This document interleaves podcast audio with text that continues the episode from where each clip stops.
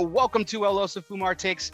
This is our 217th take live from the Alec Bradley Lone Star studio of Azle, Texas. I'm your host, Bear Duplessis, as always, and I'm so proud, so pleased, and so privileged to be with you all tonight. It's going to be a fantastic show.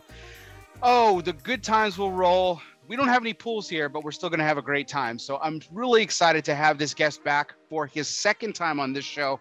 It'll be a real nice blast uh, hopefully, uh, hopefully we'll actually make it through the entire show. It's been a long weekend, been a long month for all of us.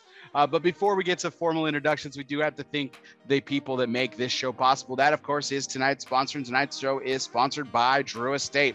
Drew Estate's done it again. The announcing the Pope of Greenwich Village has returned once again, available at Smoke Inn's fame part of Smoke Inn's famed Microblend series. The 2022 launch of the limited edition cigars will be available in late July. Hey, guess what? That's now exclusively at Smoke Inn. A collection of rare small batch cigar Smoke Inn's microblend series is a collaboration between some of the premium cigar industry's top companies and Smoke Inn's owner, Abe Dababneh.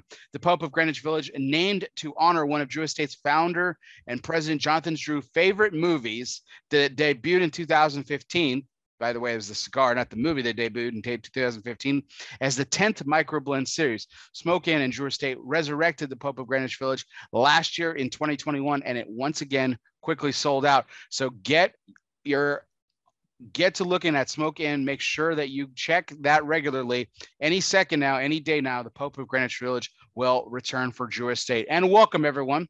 This is our 207th take, 17th take rather, and it's my pleasure, my privilege to welcome back Mr. Kevin Kythen of Protocol Cigars. Kevin, how are you doing tonight, sir? I'm doing excellent. How are you? I'm doing wonderful. How are you still standing up straight? Well, I guess you're sitting down, but how are you? Still- I'm sitting down right now. I'm relaxing. I'm really enjoying myself. We're obviously off a uh, high right now due to uh, protocol pool party coming to an end this morning, and uh, we left the venue about 11:45. We took advantage of the entire the entire time that we had there from noon on Friday until noon on Sunday, and a wedding was rolling in. So we had to uh, gracefully exit, make sure everything was all cleaned up. We've got a partnership with the Chelsea Sun Inn where we do it. Um, it's a very different event for them because normally they're, you know, these beautiful, majestic weddings, and they have a cigar company rent a 200 acre property to uh, have a cigar party. You know, this big, big protocol pool party. Oh man. Uh, I mean, it sounds. I mean, I, I, really, I really do have to try and get out to one of these uh, pool parties one of these years. Um, it just seems like such a blast. Um, but I mean, just quite frankly, I don't know if I'd make it up right. out of You'd be fine.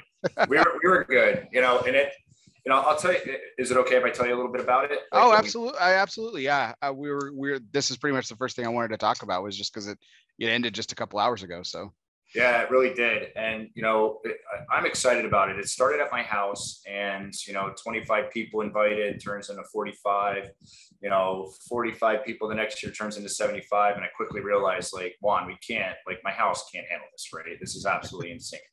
So, uh, you know, we, we found a venue. It wasn't optimal, but uh, we made it work. And then we found Chelsea Sun Inn, one of our friends. His name's J-Lo. So I said, you know, J-Lo got married at the venue we used for a protocol pool party, but it's one of our good friends, John Loman. And uh, he was like, yeah, these guys let us smoke cigars at my wedding. We are in a hot tub, we're in a pool. I'm like, one, this is the venue. So it was the right price, was the right opportunity. So we started it last year. We did a one day event, which was just a Saturday.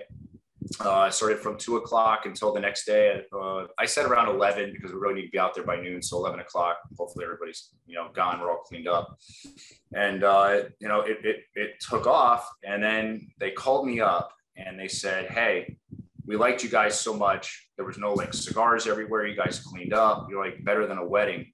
Um, how about you guys do Friday and do something like even crazier and have the whole place from Friday at noon until Sunday at noon? And I'm like, look, I, I can't afford that. That's crazy. He goes, no, no, no, no. We love you guys so much. We got a crazy discount for Friday. So Juan and I put our heads together and said, all right, we're going to do a white attire evening for our lawman series, like the whole pinky up idea. Oh, nice. And, uh, you know, we, uh, you know, we, we ran with it and, uh, you know, we priced the tickets right. We're not trying to make money on this and try to, you know, gouge anybody. We just want to, you know, do something um, because we no longer do an anniversary party because that's when Johnny Smokes Uncut does his at the same time. And I said, look, we've been doing this pool party that's been way more successful. And if we could do a ticketed event, it worked out really well the last uh, two years. And this year was just absolutely over the top. One man band on uh, Friday. We did uh, elite gourmet catering, came in with beef burgundy, crab stuffed flounder, uh, you know, roasted red potatoes, uh, green beans. I mean, everything. Like we had china on the table. Uh, they even brought. Are you sure this was a protocol party? Because like, yeah, I, it was. It was very different for us. the first night was very different. We'll get into the second day, but the first night was very different for us. And uh, um, you know, just it, we kicked it off right. And even the catering company heard that they weren't going to have uh, tablecloths because the venue was like we got a wedding the next day and we're worried about like cigar burns and tablecloths and we don't have that much extra. And I'm like, you know what, we'll deal with it. It's okay. Catering company, the woman shows up with these burgundy, beautiful tablecloths. She goes, Oh, no, no, no, honey. She goes, You're doing a VIP event. She goes, You needed the tablecloths. These are my old ones. It's going to look amazing. And I don't care if they get burned. I'm like, Wow. So nice. we, had, we, had a, we had a bunch of good partners, a bunch of good partners at the event.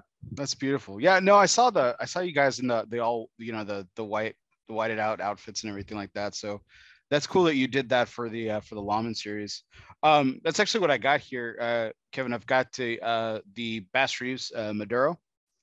Okay, and then, cool. And I've got uh, uh, some of the F trains that you uh, that you gave me at uh, at the train. Oh, nice! You got a bundle, so, nice. Yeah, so um, you're very generous. I uh, so I, I I wanted to ask you what uh, what you wanted me to start smoking tonight. So Oof. You know what? He's my boy. You got to go with the F train. Got to go with the F train. Here we go. All right. F train. Yeah, he was a big supporter this year. Last year he was uh, struggling a little bit at the event, but this year he was there. he was doing six lives and just having a blast. Awesome. Yeah. So this is the second rendition of uh, of of your partnership with uh, with Johnny Smokes Uncut. Uh, the first one was the J Train, which I really I really enjoyed that cigar. I thought it was really good. Um, uh, it's still not my favorite of your limiteds. Uh, the paddy wagon that you guys do for caravan is is definitely that's a massive. Yeah. That thing, that thing's a yeah, that thing is fantastic. I uh, love that blend, and uh, it's definitely my favorite. But I have, but you know, in fairness, I haven't had the F train yet, so let's uh, let's find out. Yeah, so I hope what, you like it. I think you will, because everyone's raving about it right now. What can you tell us about this blend? So that's Nicaraguan uh, Rosado with Nicaraguan binder and filler, but it has filler from Jalapa and Esteli. So it's uh I think it's more of a medium bodied cigar. I think it's more in my wheelhouse. I'm a medium, medium plus at max uh, cigar smoker. I say that I'm smoking a Sir Robert Peel Maduro, right? It's what's available. Um, but I'll smoke everything. But typically in my wheelhouse is more a medium, medium plus. Um, and I love our, our Themis. I go to that all the time, all day, all night. Love that cigar. Yeah. Yeah. Just works. The uh, the Eliot Ness uh, natural, I was, I was uh, man, I, I really, I, you know, had got my hands on a few of those, and those were those were fantastic. Yeah, the Eliot Ness that has been a rocket ship for us, and then trying to get the Maduros back to market. We did, you know, our initial and then uh, secondary run on that, and we really undercut the order. We should have we should have went a little bit more heavy, but you're you're doing a balance, right? You're coming out with you know a six by sixty in the blue. You're having to do reorders. We're coming out with Bass Reeves, and we don't have a lot of capital to tie up in inventory, right? So you gotta you gotta plan accordingly. We didn't realize getting that uh, Eliot Ness Maduro in that Nicaraguan broadleaf. If I could go back in time, if I had a DeLorean, I would change what I what I did with that because we've been on back order with that, and we get that tobacco. It's kind of it's it's it's exclusive to uh, AJ Fernandez, and because of Juan's relationship, it's not mine. Um, credit to him. We got access to that, and um, that thing's been an absolute killer. Um, I, I, I, never hear a bad word about that cigar. So we uh, we just got some boxes in, so we're able to fill some back orders, and then we're gonna we're gonna work smarter, not harder, and uh, start ordering some more on that. The uh, the color, either it's the it's the either the F Train label um, or the color of the wrapper is just really unique to me. Um, it's almost like a I, I know it's not, but it, it's it's almost like a dark hued, like Ecuadorian Connecticut. It's crazy. Okay. It's not quite Yeah, it's not Yeah, in Connecticut. Yeah, I, I know it's not. It's just it, it's it's kind of it's got this lighter hue to it, but it's like got a a little bit a little bit darker. It's like this in between what you would see from, you know, like you know, Haban, like nor natural habanos or nor natural corojos or something like that. Uh, it's lighter than that typically. I don't know if it's labeled label that's just playing tricks on me. This is crazy though, but it's it's a really unique color. And the first puff right off the get, man, it's just it really grabs your attention. This is would you think this is stronger than the J train or how would you characterize it? I would I would say it's stronger um, than a J train. Um, you know, it's it's something different from John, right? So you know, we we let John run with that, right? So he talks to Hector directly, and it's like, hey, whatever you want to come out with. Now, if we smoke it and we're like, oh, this is like you know not good, but we, we haven't gotten anything not good from Hector out of uh, out of La Zona. So uh, we were excited about it, right? To follow it up, like it, you know, the J train, we do have orders in for that. So we're going to still release those, but we're going to probably do it more of an annual basis, right? So it's just the timing to factory, right? So, and John's cool with that, right? So we'll slow play it to market. And um, obviously I have a great partnership with John. He's, you know, my best friend and, uh, you know, he understands the, the challenges with getting cigars to market and the, and the timing of everything. So what's the I mean, what's the original release on these? Like how many how many bundles are you guys doing? The original we did with the F train, we did 200. We sold those out in one day. And then we followed that up with another 300.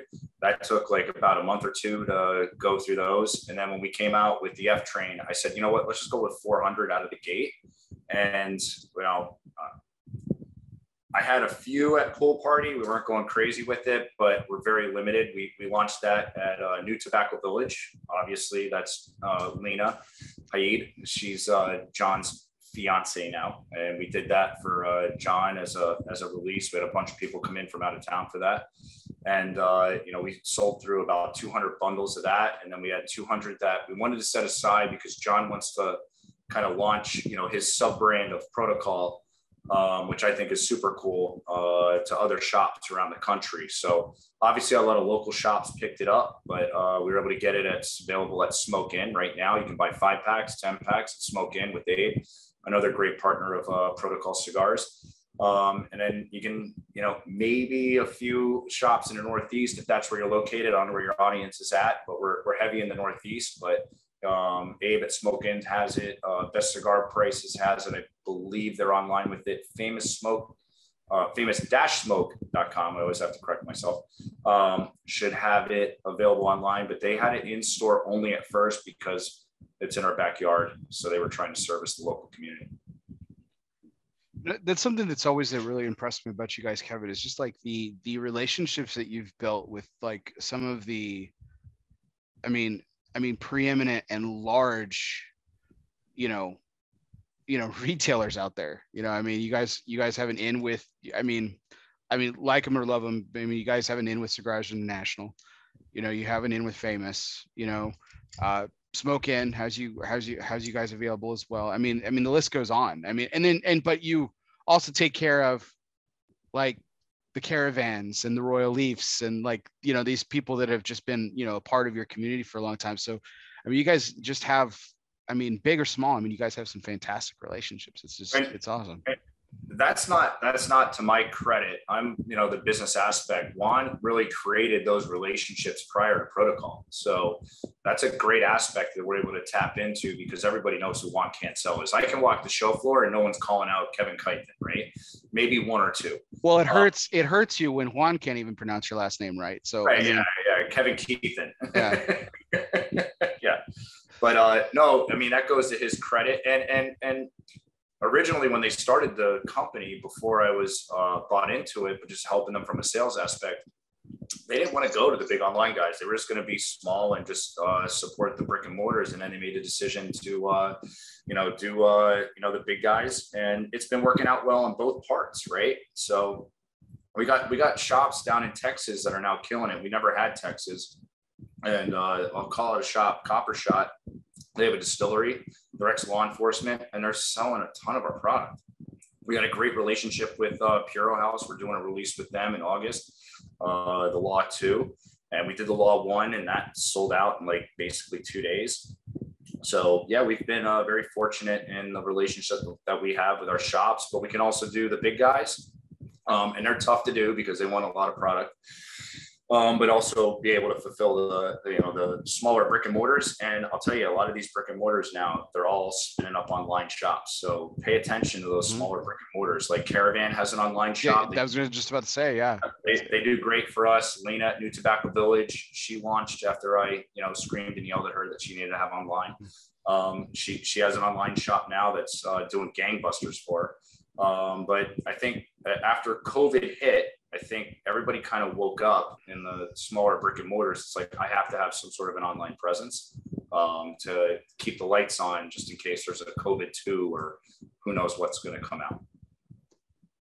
I hats off to Brian at Caravan too, because uh, that's a he's got a very he's got a very very terrific niche that he's created for himself in the online market. There's I mean, there's some really unique boutique blends. I mean, you, protocol aside, even though we talked about how you guys have these great relationships and Juan did a great job of networking as he was building this brand, but um, but there's all these other unique uh, unique companies and stuff too that that he's got, and so he's he's done a really he's carved out himself a nice little niche and everything. It's where I actually got the um, I believe that's where I got the J Trains fund last year. So, yeah, yeah, yeah. Um, but uh, um, really enjoying this F train so far, and it's the it's it's totally my size too. It's got this like this robusto going on, which I love. I love. Oh, that's John's favorite size. So yeah. yeah, that's that's why he did one and two like that. Yeah. Beautiful. So um, well, we'll we'll kind of get into some other major points here uh, as we'll as we launch into our major point segment, which of course is always brought to you by the people. Yes, cigar people, the people who know everything about a lifetime of service. Protocol Cigars is more than just pool parties and good times. Well, this weekend it was. But behind the fun and the, is a motivation for service, a motivation for giving back. From the original Protocol Blue to the latest release in the Lawman series, Phoebe Couzins, Protocol has always been about honor, passion, and yes, the people. It's about it's it's what their life's work has been and always will be about. Power of the P Protocol Cigars. Well, Kevin, um, I mean, tonight's major point is just kind of, uh, I mean, kind of looking back at this last year.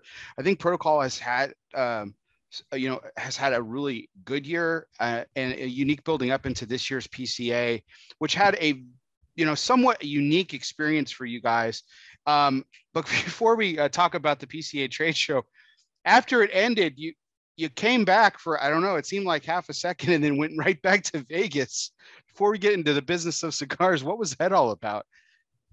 Oh my gosh, you're killing me. So yeah, so uh, you know, with my day job and you know the way the world is right now, Omicron, uh, the coronavirus variant, uh, kicked off in January. We were supposed to be in Vegas for my day job, internet security, uh, for a sales kickoff. Right, so I'm a sales engineer and uh, you know they they were flying us out. We were going to be at the Four Seasons. They had it set up where we were going to be the only people there. And when the variant really kind of escalated, HR is like, "Yeah, maybe we don't want to do this." So they tabled it and I knew PCA was coming up, and I'm like, please don't be over PCA because how do you tell your day job? Oh, I can't go to my sales kickoff because I got the side business and I need to be in Vegas for something else, right? So thank God it worked out, and they booked it from the 18th to the 21st. So I was in Vegas from July 7th until the 13th. I flew home, and I flew back the 18th to the 21st for my day job for our sales kickoff, which was an amazing event. I spent my uh, birthday there, and man, everybody wanted to take me out for a drink. So that was a fun night, and uh, yeah, we had a blast and uh, learned a lot from the company. But yeah, it was a it was a whirlwind experience. And in between that, I had to come home to my septic backing up, my father having some health issues. So I was fortunate that my septic was backed up, so then I could stay at my parents' place, and then got that rectified but yeah, it was uh, it was a whirlwind experience. Yeah. So uh, you're uh, if I saw the K correctly, it's 42 unless it's a joke, right? No, I'm 42. okay. I didn't know if that was Juan, Juan playing. Thank you, Bill Ragone. Thank you, Bill Ragone. that was nice. Uh, um, so 40 age 42 kicking off with a bang with some, some of these travels and stuff, and I can't imagine the jet lag you're going through right now. I'm on Vegas time, you know. So, you know, I saw you're gonna be at 10:30. I'm like, I've been like awake until 3 a.m. every night because that's only midnight back in Vegas. So I'm just like, I'm just so accustomed to Vegas. Tomorrow I got to wake up for my day job and we got uh, relatively early meetings, but 8 a.m. is not too bad. So, um, and then this week, um, probably I just got a calendar invite tonight. I'm going to probably be in New York overnight. So I don't even know why I just should live out of a hotel. So no Gosh, man, that's crazy. What a crazy couple months for you. Yeah. But I mean, but I mean, going back to the trade show, Kevin, I think, uh, I mean, I mean, what a unique experience for you. I mean, so um, Juan um, corrected me in the interview. I, I, when I interviewed you guys in the booth, um, and I apologize for for not knowing your guys' history that well, but apparently y'all did have your own booth uh, very early on, um, and then at uh, and then for for a few years you guys were part of the Espinosa booth, and then this year you guys had your own space again, once again, and everything. But this was your first experience, kind of having your own space, like um, as Protocol Cigars. What you know, how how is that different than years past from from your perspective? Yeah, and, and I know we had technically our own booth, but um, you know, I know what Juan's talking about, but you know, I wasn't bought into the company, and that's where you know, kind of tipped that that was the show that tipped scales for me to buy in. But uh, you know, we were kind of just adjacent to Espinosa, so we were right next to Moya Ruiz uh, cigars, and we were right next to Eric. So yeah, we had our own booth, but it kind of felt like we were a cohesive La Zona uh, message at the booth. This year, very different, very different. So like you said, you know, uh, like the six of the last years, we've always been technically inside or a part of Eric or right next to him. And uh, with Guy Fieri coming in um, and the knuckle sandwich, it just, you know, it just made sense that protocol had to step out and figure out their location. We were going to try to be next to Eric. Unfortunately, that wasn't an opportunity. And then there was a weird birdie in my ear saying, You have to buy this booth. And I'm like, Well, I got a booth. I'm in a good spot. I like my location. It's central. You know, we just have a 10 by 10. We're going to do it small because we're a small company and, you know, we'll, we'll see how it does. And then this birdie kept talking in my ear, You got to move your booth. So I moved it. And then I got a phone call. Their booth's expanding. You need to move it again. I'm like, are you kidding me? So it ended up working out because PCA didn't know what was going on, and uh, now they do. But uh, PCA didn't know what was going on. That I was sort of on the in. I didn't know exactly who it was, but I figured it was a newer brand that was uh, going to be pretty big in the market. And all of a sudden, we get a discounted corner booth, and I'm like, corner booth for a crazy discount. I'm like, I'm in. So then I find out the announcement comes out. Rick Rodriguez with West Tampa uh, Tobacco has a booth and I'm going to be right next. And Rick, uh, Juan, and I are very good friends. So uh, it worked out very well. We got to be right across the street from uh, La Flor Dominicana. And it was just a, a great location. And it, believe it or not, I was a little nervous. Like we're no longer in the Espinosa booth. We get traffic from them. But I think as much as I liked that, I think it was hurting us because a lot of people would come into the Espinosa booth, these shops, sit down, write their orders, they would leave. Like, we're done here because this is the pod and it's Espinosa. We ordered everything. They didn't realize protocol, yes, is is is a part of La Zona, but we're a separate company, right? That's a separate order. Separate so order sheets, yeah, everything. Yeah. yeah. Separate order sheets, separate price sheets, everything.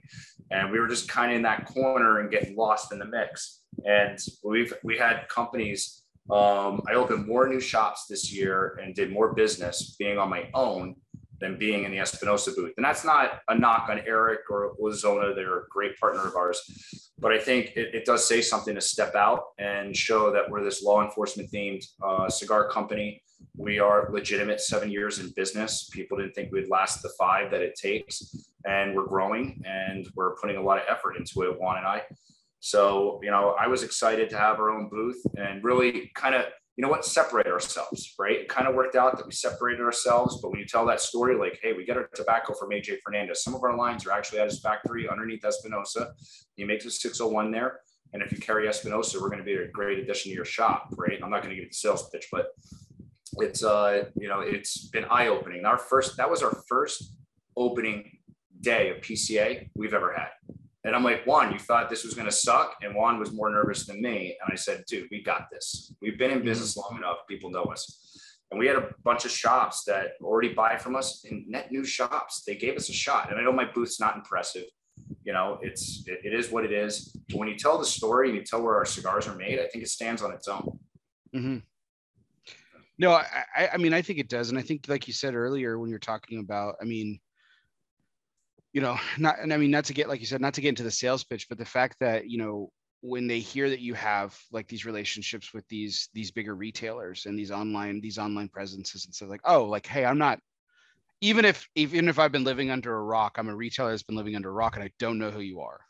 Let's say I'm West Coast, right? Because you guys, you know, you guys yeah, have stuff all over, something like that. But the I hear all that. I hear all that stuff. It, it, you know, I'm not buying from some fly by night company too. It's like just like one and done. Like you said, seven years. There's an established history there. I mean, it, like you said, it had to feel good. I'm, I, am i am kind of, you know, I'm kind of just interested in hearing like, is as nervous as you guys were, perhaps, and even though you you were confident, kind of going into that day one and everything, like, I, I think this is this was it was almost like it was almost like the push you guys needed, right? I mean, thousand percent. And I can tell you, I can tell you somebody that sat in the booth. Juan, you know, he was out traveling, right, which is good because it, it, he's known. So you know, people recognize him, and you can tell people where the booth is. Spreading the word, you know, spreading the good word. Yeah, yeah, yeah. Doing networking, right? That's what always uh, Reamer always says. I'm not hanging in the booth. I'm networking. So, um, no, it was good because uh, we had uh, Michael Herklotz came into the booth, and he was sitting there and he was like, Where's Juan at? And was like, I don't know. Where's Juan? yeah, where's Juan? Right. That's what everybody says. Where's Juan? Right. So uh, he was hanging out and Juan uh, came back like five minutes later. And he goes, Michael Herklotz is in my booth. And Michael goes, Juan, stop. What did you just say to me? And Juan was kind of like taken aback. And he was like, What do you mean? He goes, Say what you just said. I said, Michael Herklotz is in my booth. He goes, Exactly. Your booth. Never again do you not have your own booth. So that kind of resonated with me.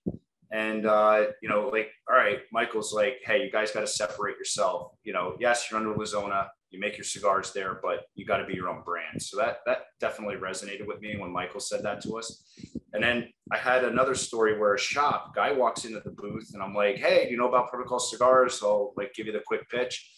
And he was like, nope, I'm here for one thing. I'm ordering. And I'm like, well, that was easy.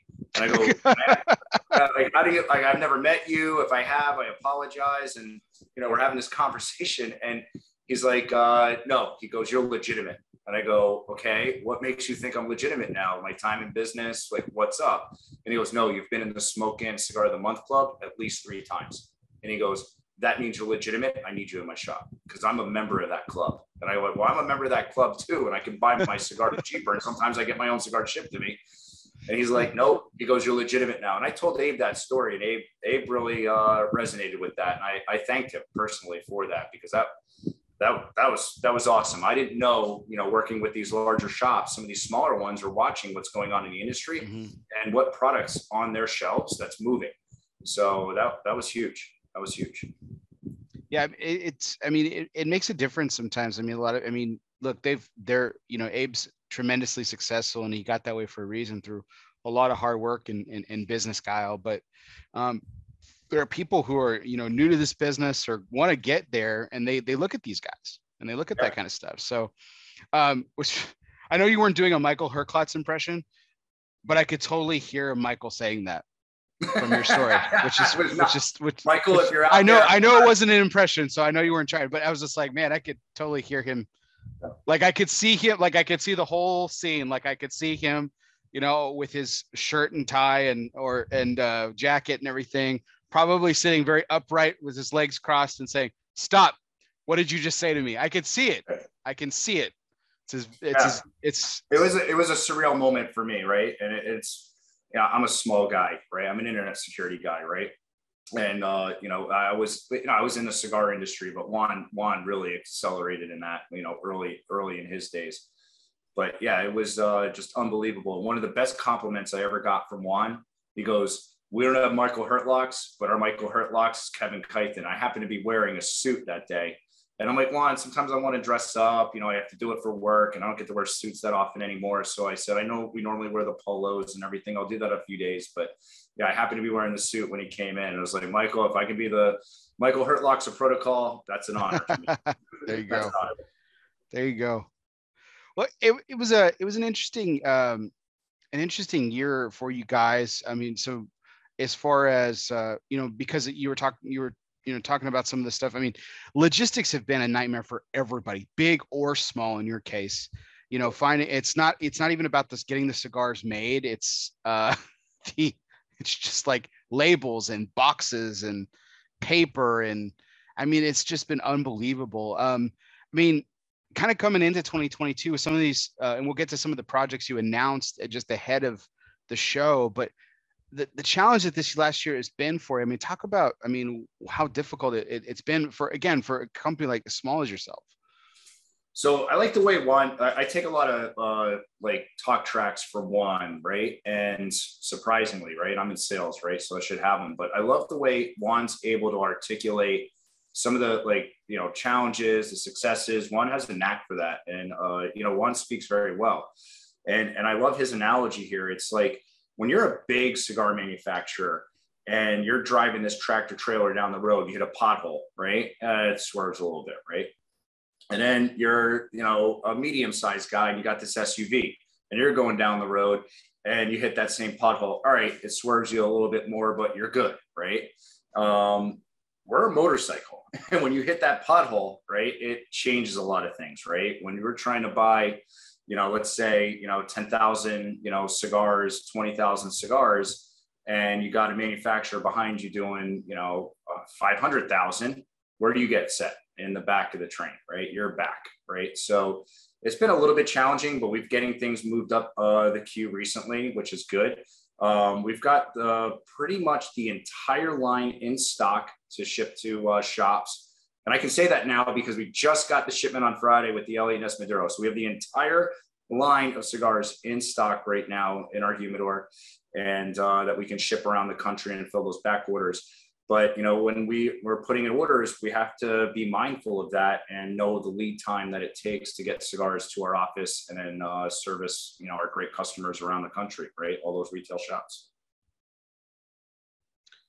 You know, who would have thought a couple years ago when you guys were doing all these small releases and you know doing like these these packs and these mazas and everything that you guys would be ahead of the curve with the shortages that were going to come.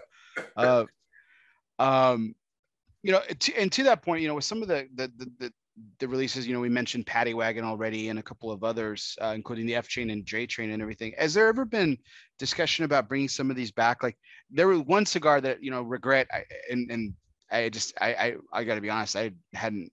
I just didn't really have any knowledge of y'all back then, but like I never got a chance to sample the Guadalupe. Um, did get a canine. That was phenomenal. Um, but, but but have you guys ever thought about bringing back some of the old one and duns or these some of these limited releases? So Juan Juan has a philosophy on this, and we've always we've always on up to it. And I don't I don't know if it'll change in the future. I don't think it will, but um, you know I like Juan's philosophy, right? So like when we come out with something for Dojo or uh, something that's really limited, like Paddy Wagon, we've made multiple runs of the J Train F Train. We're going to make multiple runs of. When we say something's limited, Juan was very passionate that when it's a limited, it's a limited. Like I don't want to hear it's coming out again because he feels that we had guys coming and buying Drew or, or sorry, uh, uh, Cigar Dojo, those bundles like 14 bundles at a shot at Famous. Like, mm-hmm. dude, that's a lot of money. He, he goes, I know this is going to be one and done, and I love the cigar. I bought one bundle. I went back and bought 13 more. like, are you out of your mind? He's like, nope, I'm not. He goes, I'm going to have these. So Juan doesn't want to discount that guy's purchase because if we did that, then when you do that big launch of that limited run, the guy's going to be like, well, you know what? I'll get two of them now because they're just going to probably re-release it next year, right? Mm-hmm. So you know, I like that. I like that methodology. I like I like what we're doing with that. So you know, we're we're open and honest on what's going to be a limited, what's going to be a potentially yearly release or a shop exclusive. So I think that's the way we're going to run it. So unfortunately, those blends are a one and done, and we have to move on. And um, you know, sometimes we're upset because it should have been a regular release, but it is what it is. Got it. I mean, you got to hand it to uh, Juan for uh, actually uh, doing something that uh, the entire cigar industry ignores, which is if it's limited, actually making it a limited. A limited should be a limited, right? Yeah. Like we have definitions on things, right? So let's make a limited a real limited. And, you know, right. I love that idea, right? Now, I don't know, maybe another five years down the line, and that guy smoked through all 14 bundles. We say, you know what, we're going to revisit it. I don't know. I can't predict the future and what we wake up to. Um, that we have access to that blend because that is a protocol blend, so we could go back to it. But you know, I, at this point, I think it's too soon, and that's not even a, a thought in our mind. We want to come out with some new, interesting stuff try to use some new interesting tobacco like we did with the Eliot Ness uh, uh, Nicaraguan uh, broadleaf. I think that was an amazing release for us and getting access to that tobacco. We're so fortunate. So I think, you know, we're going to stick to that for regular runs and see what we do with the limits in the future. That, and that's something I've, um, and, and, and pardon me, Kevin, that I'm, I'm just not hundred percent on, um, the, the Lawman series is not, it's not a limited edition, but is it limited like what we call what I would call limited production in terms of like it's not always available. It's more available seasonally. Is is that more, or am I completely off base here? no, no. It, it's supposed to be a regular run, but the problem with it is is we have uh, we have a good problem, right? We have a lot of demand, so we try to make as much as we can and we have a limited budget and it's you know we're we got a core line we have the lawman series so we're trying to allocate funds to be appropriate to where the demand is. Themis is my best seller. So we put a lot of money into having Themis in stock. So, and then all of a sudden you get a run on Eliot Ness and we just didn't understand why because we launched it at first and it sold well. And then we're like, all right, let's just do another run. We would have doubled it if we would have known that the demand just went through the roof. So it, it's all about you know appropriating the funds in the right way and learning as we go. But you know it's just it, the Lawman series is a regular run. It's not seasonal. All of those cigars they come in that box press Toro. They are available to market, and we have them all in stock right now. But yeah, sometimes we just don't realize that there's going to be a run on Sir Robert Peel or a Bass Reeves. Bass Reeves, I will say we did um, fortunately get an overrun on that. We did not put in an order for as much as we got but it worked out in our favor because that thing took off like wildfire. And uh, you know, we're still working through that supply. So we're, you know, timing the next the next order of that so we keep it in stock. We don't want to be out of stock on anything. That's the hardest thing. And uh, kind of put us put our put the company on the heels a little bit during COVID when we basically had no cigars. I'm like, wow, I don't even know if we have anything for us to smoke at this point, but good, good, good problem to have. Um, but you know, obviously, if you're going to be in business and you have product in stock to move on the shelves. Well, I mean, I'll tell you. I, I mean, from my perspective, I think where I think where the, I guess miscalculation, if you want to call it, on the Eliot Ness was the fact that it was released in 2020. I mean, you didn't know what was going to do. You didn't know how the market was going to react to this. How does the market react? You know, when especially we at the time, like hindsight being 2020, we're like, man, we should have, you know, like you said, doubled or tripled up on everything because you know everyone was selling a crap ton of cigars. Yeah, yeah but yeah. at the time no one knew what how the market was going to react or respond to anything. So when you release a cigar it's like okay. Um guess uh, you know we'll, we'll, see what happens kind of thing. But yeah. um i mean i mean like you said good problem to have but um i mean if you if you could do if you could do it all over again obviously i mean if you had that much control you wouldn't have a international pandemic but if you could do it all over again what do you i mean how big do you think Eliot Ness would have been if you had a trade show to kind of announce it like formally like you've done with all your everything else? I, wow that's a real good question. Um yeah i don't know. I don't know if the trade show so much would have moved the needle having the cigars available would have been moving the needle for me. Um, we did great at the trade show, but it's all about the end consumer that's actually buying it and then moving that product on the shelf. So me announcing something at the trade show is great, but I need the consumer then to buy the boxes of cigar and return to buy it, right? You can buy your first box, your first one, your first two, or step up to a box and then go to, you know, all right, this is now in my rotation. And, you know, and that may be a thing of the pandemic that we weren't able to really have a trade show that year. But then, you know, people got the cigar and realized how good that blend is and that Maduro. And, you know, then it just took off like wildfire. So yeah, I don't I don't know that a trade show would have really done it. It's just, you know, demand, consumer, supply chain, all that. I have to imagine that the, uh, I mean, especially like when you said when you're a small company and you have to pick and choose how these things are slated. We actually talked about this.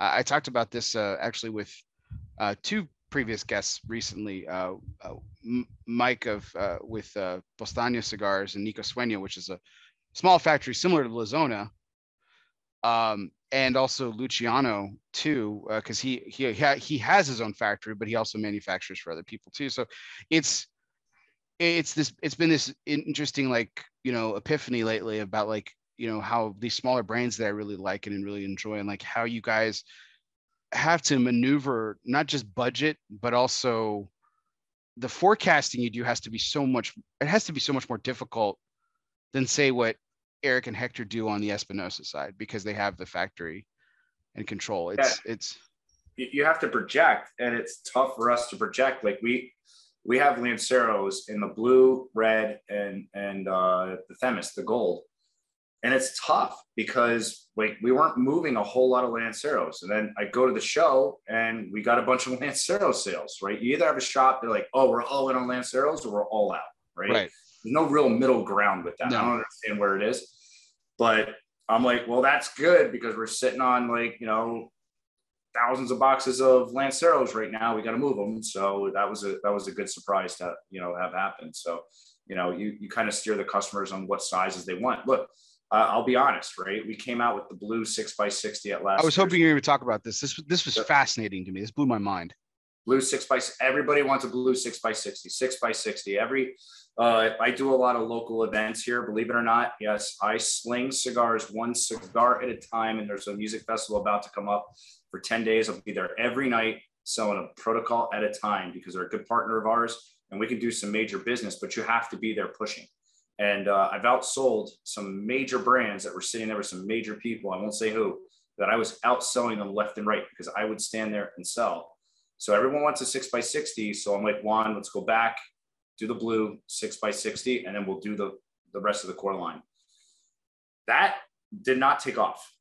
Like all these shops that wanted six by 60, we sold some boxes, but it didn't take off. Where it sells is when you're at an event and then mm-hmm. you can move six by 60. But for us, for whatever reason, nope, everybody wants like the, the Toro, the Robusto, and somewhat the, the Lancero. But yeah, in our line, yeah, the six by 60 didn't take off. So Juan and I like sat, it wasn't even a real conversation was like, hey, by the way, uh, we're not this year doing the rest of the line in six by 60. And I'm like, are you kidding me? He was like, no, I just wanted to make sure. I'm like, yeah, we're good. Yeah.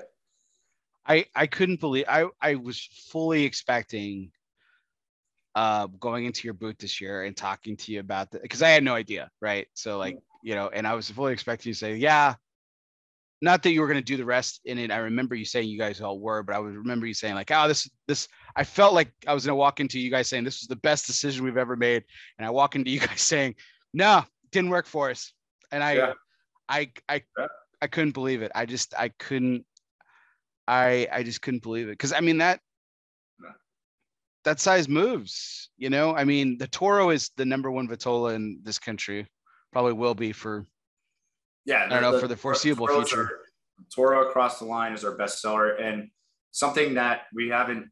I don't know if we've publicly talked about it or not. You might get an exclusive here, but it's not a secret. But we did uh, a Syrah Peel on a Corona Gordo because we love that size, and it was around Corona Gordo, not box pressed, and it kind of just kind of sat. So I was like, Juan, what do you want to do with this? Are we going to reorder it? Are we going to do a line extension in Eliot Ness, and then potentially Bass Reeves down the line in a Corona Gordo. And he was like, why would we do it if it's not selling? He goes, you know the numbers. And I'm like, yeah. They go, one, you see it in the humidor. So we ran through them. They're gone. If you have those, those are unicorns now because we decided, you know what, in the Lawman series, that box press uh, 6x52 Toro, it works. And that's where we want to stick with the Lawman series. You don't know if we do like, you know, I don't know, something down the line in a, an interesting size or something, or a shop exclusive that they just have that one size. But yeah, it just it wasn't working. So let's stick to what works. We're a small company, and now what you what you have, and what I realized is we have 22 SKUs going into uh, you know this year. At the end of this year, we're gonna have 26. So we have 26 SKUs. That's a lot of product you got to keep in your humidor. You have capital tied up. Mm-hmm. And it's a challenge for a small company. And, and again, we're growing, but you have to appropriate it the right ways. So, you know, it's like, all right, let's, you know, pick out, everybody wants something new. We needed to do a, you know, line extension in, in the core. We did the line extension in the uh, Lawman with Phoebe Couzins, but, you know, it's like, okay, well, how many other things are we going to, you know, keep in the humidor? And, you know, being a small company, it, it's tough. And it, it's tough for a mm-hmm. small shop to like walk into your booth. We do know minimums. We do know like, hey, you got to buy 10 boxes to get, you got to buy core to get the Lawman. We don't do any of that. So if you just want to bring in the Lawman series because that works for your shop, go for it. We'll we'll try to appropriate, you know, our, our ordering accordingly. So yeah, it gets it gets a little bit much. And then God, you know, next year, who knows? Like we're gonna have even more SKUs. Yeah, it's funny. I, I wanted to ask another question here, but this this brings up an interesting topic. And and so you you mentioned you, you kind of mentioned my question in, in your statement there, Kevin. Like you guys are a small company and like do mo minimums, which is really good. It gives everyone the opportunity to smoke smoke through your portfolio, find what they like, find what they know that's going to work for their customers, and um, and that's terrific. It, I mean, but have you seen in, in your short history short being relative you guys have been established for quite some time but sh- short in terms of the industry history but like i mean has there are there any concerns or have you seen some cannibal cannibalization within your own portfolio? Uh meaning on lines? Just just just anywhere like i mean um you know like with the fact that you know like you have certain like cigars that while they're completely different blends and they smoke completely different but like what if if someone's just looking at chalk they're like, oh, well, those two cigars are pretty much the same in terms of blend. You know? Oh, yeah, yeah, I get what you're saying. No, I don't think we have that in the line. Um, I think, I think official misconduct or medium. I think that's lost in the line, and I think when you reintroduce that line, uh, people wake up to it. I think that's an amazing blend.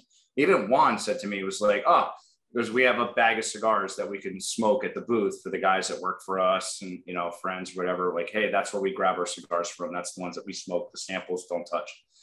And uh one's like oh i haven't had official misconduct in a while. I'm like yeah dude you never smoked that cigar. He's always full bodied full flavored and he went back to it he was like man this is an amazing cigar. I go dude this is like an amazing blend and i love it in the toro and the corona gordo. We're not going to get rid of it um, but no, I don't think we have anything. We're not big enough now where I think anything tastes too similar to another blend. One, and I wouldn't do that, that it would cannibalize itself.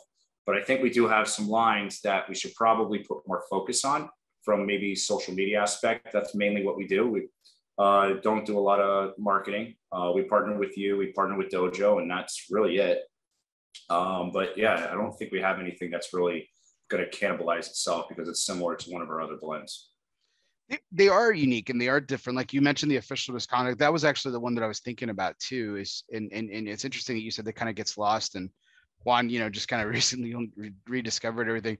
It's yeah, really kind of rediscovered our own blend. Yeah.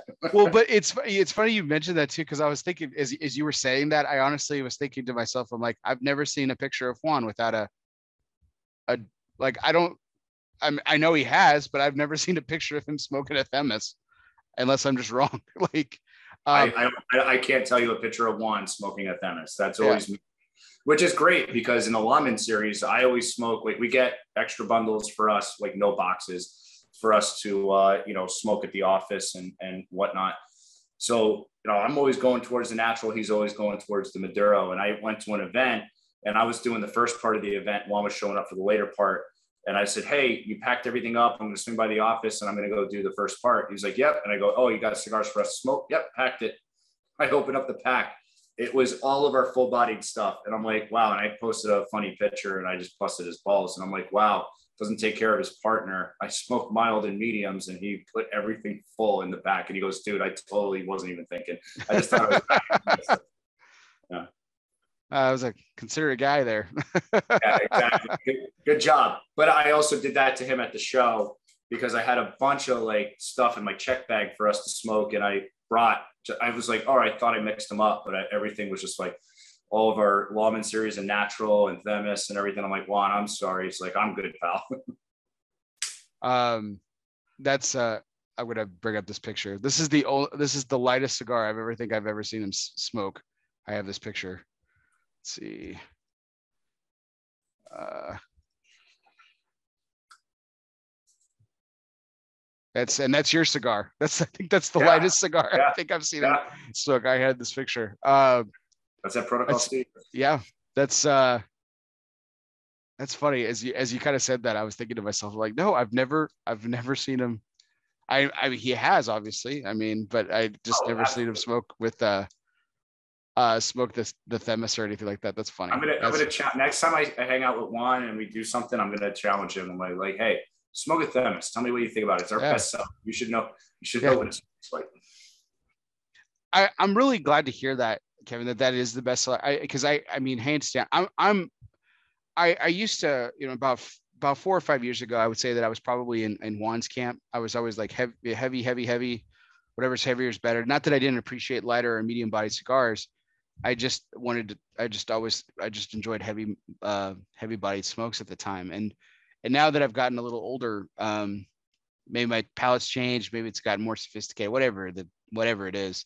I, I think I'm more to that medium to full or just medium bodied. And but that Themis is the it's your favorite. It's my favorite too. I think it's the best cigar that you guys make. Core, um, Thank you. Core straight across. It's fantastic. I agree, and the market the market calls for it, right? So, you know, we we've told the story a million times. We had you know the the blue and the red in our first two years in business, and we had strong and stronger, full, fuller, dark and darker. And then when you when you, when we came out with that Themis, that thing was just a powerhouse um, not not in strength and body, but it was just a powerhouse to the market. And that's that's the most vitolas we have in any of our lines, right? We have that in a Lancero, a Toro, Robusto, and a Corona Gordo, and they all smoke different and they all smoke amazing. And yeah, it's just I love that cigar. Smoke it any time of the day. Well, I said it years ago to to to to build the the the co-founder uh, Bill Ives, and and and it's true. I, I think I look back at what what Themis was and it it may not have started the you know the renaissance but it was certainly a major player in what i called the connecticut renaissance. Yeah. Um because it was it was in the it was at the forefront of it and then everyone else started doing it.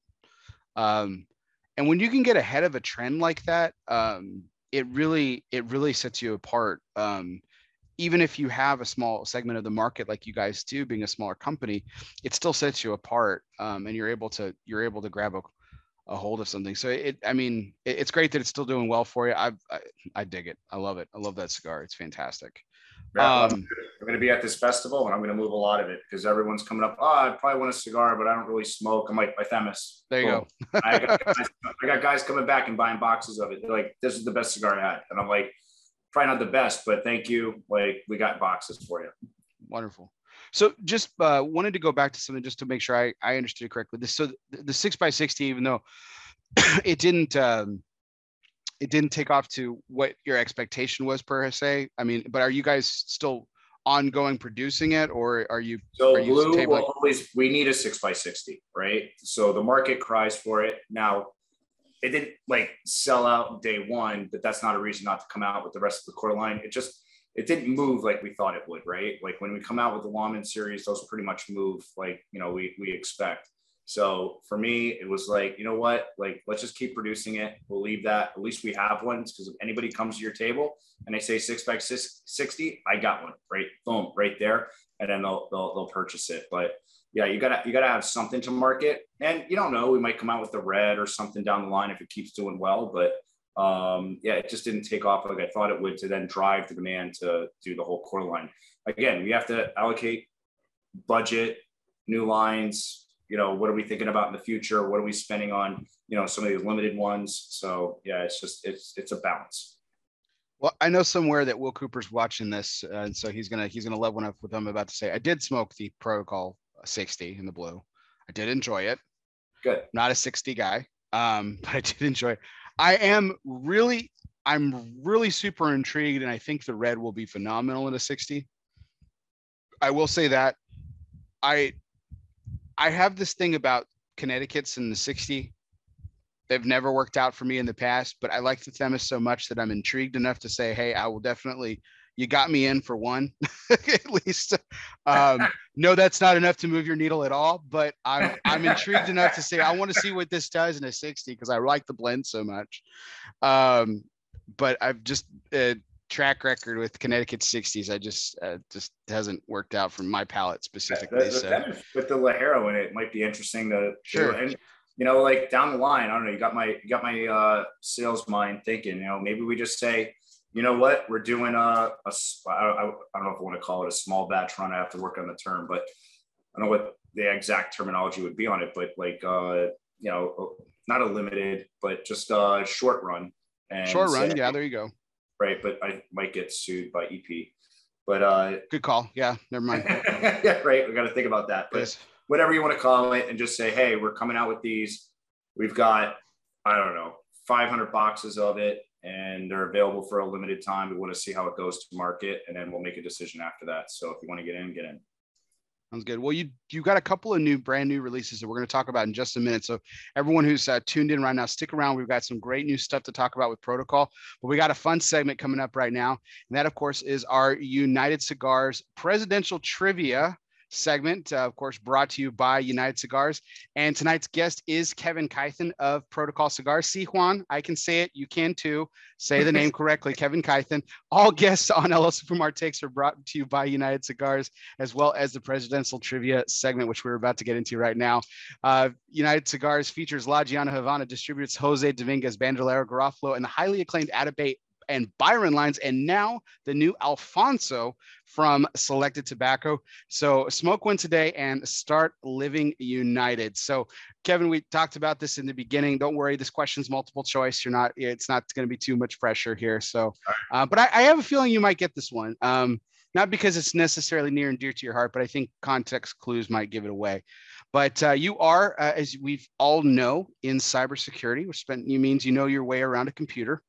Um, and uh, this government was a little late to the game when you think about when computers were invented, and but now they've kind of become, you know, they're they're so much a part of our lives that we think about how could the president of the United States not have a computer um, at their disposal? And it's true that at one, you know, it wasn't until uh, later on in the uh, the second half of uh, well, between halfway in the second half of the uh, 20th century, that a computer was available in the White House. So, who was the first president to have a computer installed in the White House? Was it A, John F. Kennedy, B, Lyndon Johnson, or C, Jimmy Carter? I'm going to go later, Jimmy Carter.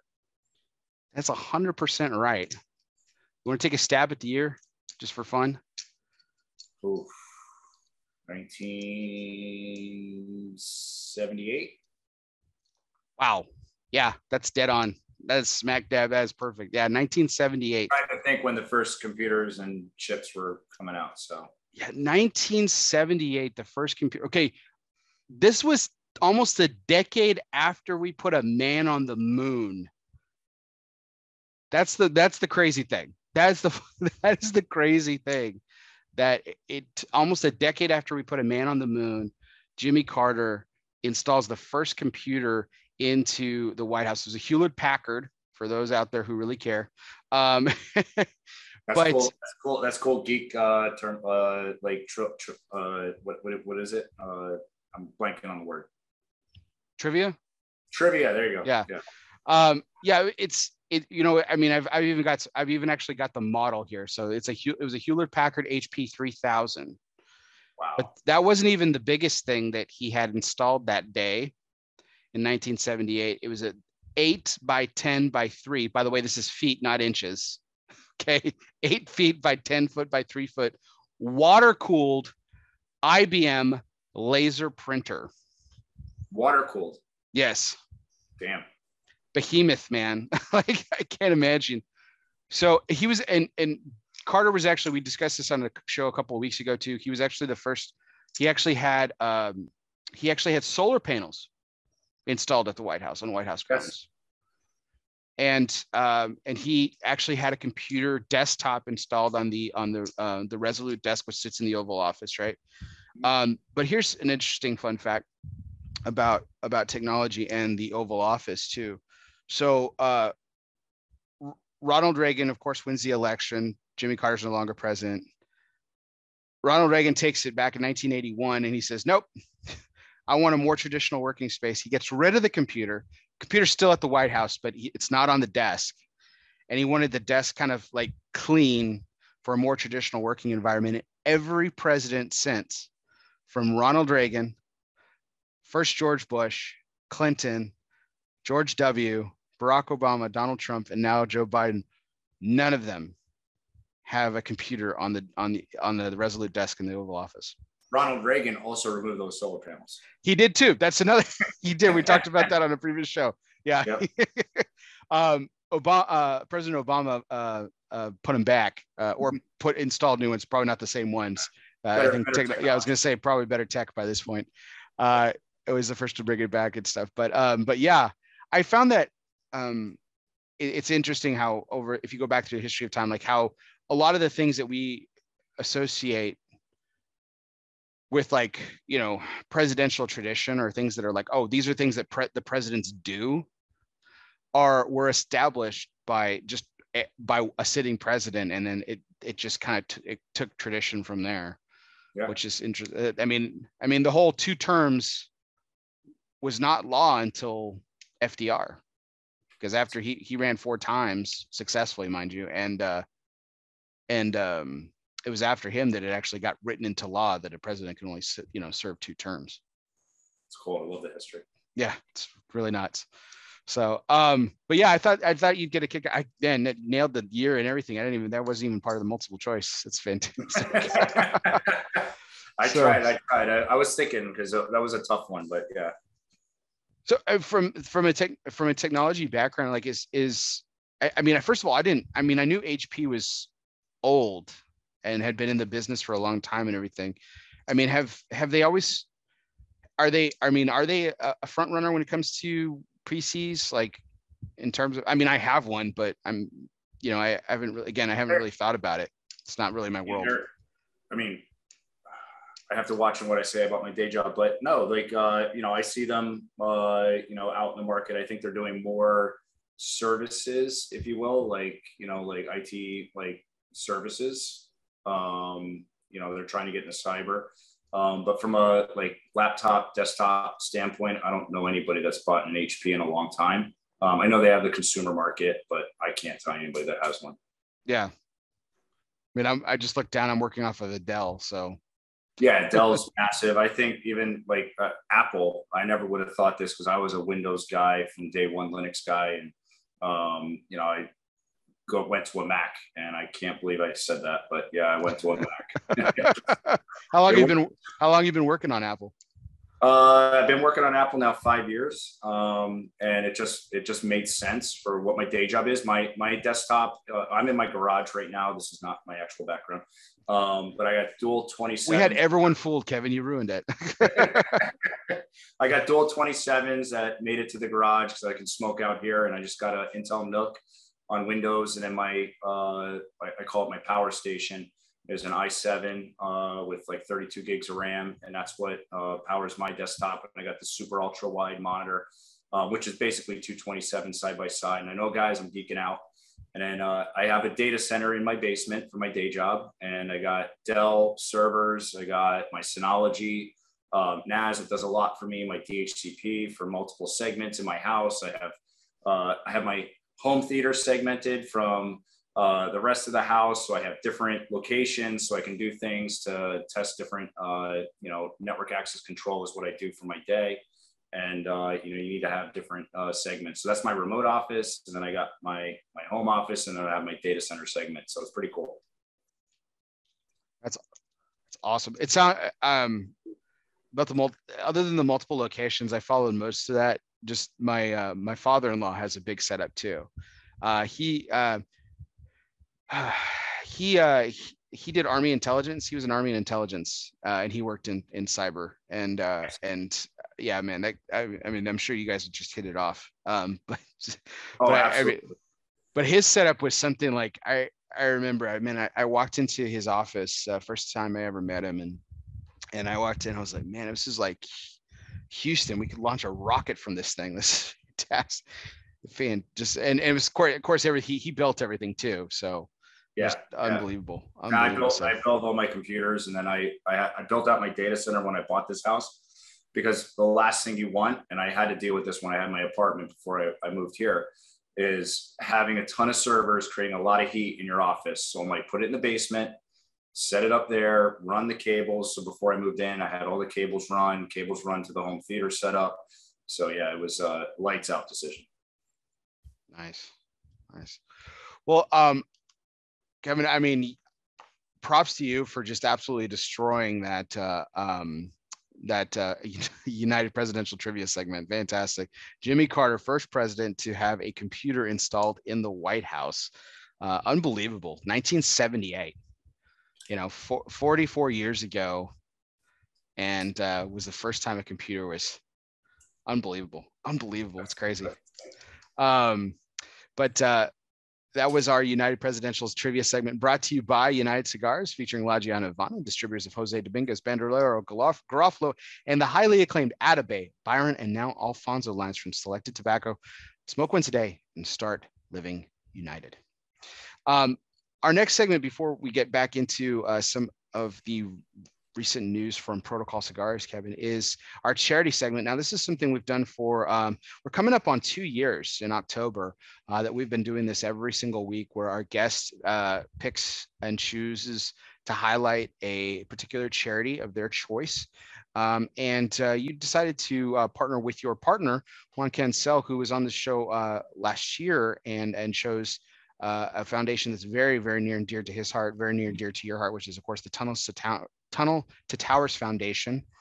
Um, Kevin, why don't you just, uh, if you have for just a second, why don't you just tell us why uh, why was this was an easy decision for you and why this organization means so much to you and Juan?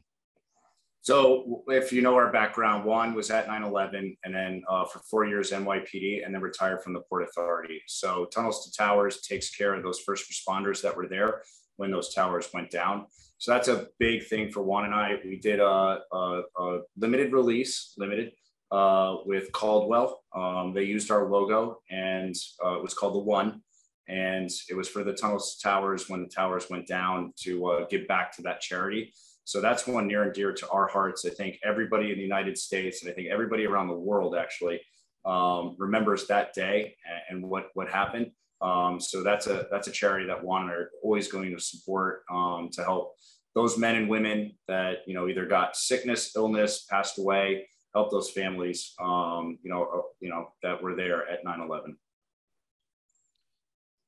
It's a it's a fantastic it's a fantastic foundation uh, and it's got wonderful programs too. So this isn't you know it, you, you mentioned just a couple of them uh, kevin but it, i mean what what this organization has done for the families and extended families i mean now we think about this right? 9-11 september 11 2001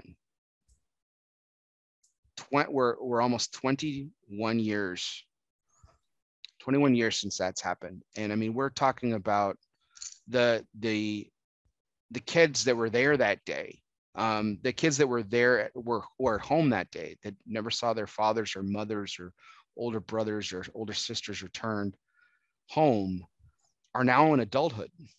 Yeah. And i mean it's it's it's a tragic event that still like echoes in our nation's fabric and is still it's still you know 20 plus years later it's still affecting these families. And so it's it's really important uh, to you know i mean they always say don't don't ever forget and always remember right? And this is a this is a foundation that's rooted in that. And they they do a wonderful job an absolutely wonderful job with these these fantastic programs and stuff. I was really excited um, I love that program that Caldwell does. Um, you know, uh, for lack of a better term, he calls it the give a shit, you know, or give a fuck rather, uh, yeah. which what he does with all these charities. And it, it's, it's, I love the work that what him and his companies do. And, and I was really excited when you guys partnered up for, for Tunnels to Towers. It's a, uh, um, it was a really, really fantastic. And uh, when was that release again, Kevin? Oh, when you guys gosh. did it? It was a couple it was about 18 months ago right it wasn't it wasn't yeah, it was, it was, before the pandemic so like two years ago yeah it was right before yeah. the pandemic yeah well no wait so were we on uh where by by then yeah it might have been 18 months ago It's great. Like it's crazy how 2020 has just completely screwed up our entire internal calendars. Yeah. like we can't I'm, I'm, like running on fumes from freaking pool just can't remember. I, and, and for everybody out there, I would not normally wear this. I normally get dressed, but I just came out of a pool party and it's like 10,000 degrees in my garage right now. So apologize. I'm wearing a tank top. Got to deal with it. I uh, I just got a new fan for my for my studio, and I'm stoked. And I'm for once I'm actually not sweating through my shirt an hour into the show, so I'm actually pretty happy about it. It is like it's still it's like 112 outside still. I know. Yeah, I, got, I got a fan sitting next to me. I just moved it to put it more on me. I was hoping to see you in the tank, man. I figured that's what I mean. Post pool party, that's what I would see you and relaxed Kevin. You know, always good. Yeah. So, you know, sorry Juan, we didn't get the Michael Herklotz protocol tonight. We got the. Uh, you know, sorry Juan. So um, although, although, uh, although my, I'm interested. I have Michael on next week. I'm interested because um, the first time I ever had him on my show, I got dressed up. Of course, mind you, it was February, and in my garage, dressing nice was actually a comfort because it was cold. And then I had him on last year post trade show, and I had a T-shirt on, and he was, of course, dressed like Michael Herklotz, and he was like, "Hey, man, you gave me shit." Um, for not being dressed up last time and then look at you in the t-shirt. I was like, dude, it is a hundred degrees in my garage right now. Cut me some slack. Uh, so we'll see what he wears next uh, next week uh, and uh, how much shit he'll give me for being in a t-shirt. Because despite the new fan, it, it's still freaking hot in here. So, um, but uh, um, yeah, you guys can check out Tunnels to Towers. I put it in the chat. That will be later in the show notes as well. Um, look, I, I, in all seriousness, guys, this is uh, this is a like I said, this is a fantastic organization. I believe in it deeply as well. Um, I'm really pleased to every week where we we bring these organizations and nonprofits and charities to to light. And anytime we get a returning one, it's always great because it it, it really shows it really shows the community that our our industry really is. And if you feel called to donate to this amazing organization, please do. I'm throwing that in the chat as well. I'll also have it in the show notes every little bit counts, guys. Um, and later tonight, Kevin, as uh, we do every week, uh, my wife and I, for as long as we've started this, we have we've always pledged a small donation, and we'll be making one to tunnels and tower tunnel to towers uh, in your honor tonight. So thank you so much. Thank you so much. We'll do the same. Oh. Uh, uh oh, wrong pipe. That's what happens when you take a puff on a dry palate. Um, but um, as we kind of move on to um, back to back to everything protocol cigar. So I I just lit up my second cigar. That F train was fantastic. I really enjoyed it, Kevin. That was that's really good. Don't um, don't give John Reamer a bigger head. He's already got one on that. Okay. Well, why don't we just give you all the credit and just say he's writing your coattails, and we'll just deflate that. So, um, uh, no, but good, uh, great job, John. Great job, guys. Uh, really good cigar. I'm lighting up the Bass Reeves Maduro now, and that uh, brings up um, the subject of one of your newest releases this year. So the Lawman series continues. We, have we've, we've talked about these other cigars that's been in it, and we mentioned the uh, the the newest one just in just in passing, which we'll get into. So it was it started with Sir Robert Peel, which was the uh, the father of modern day law enforcement. Uh, you guys then go with Eliot Ness, uh, of course, uh, famed untouchable, uh, took down Al Capone.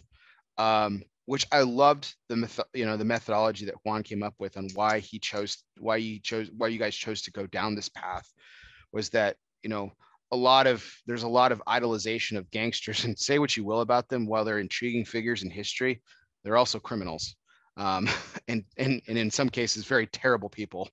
Um, so to honor the, you know, honor uh, law enforcement in this country, the people who did a lot of good, like Eliot Ness like Bass Reeves, the first uh, African American black lawman in this country. Uh, and this year takes another first, which I was really excited to hear you guys talk about, and that would be Phoebe Couzins. So, talk to us a little bit about this project.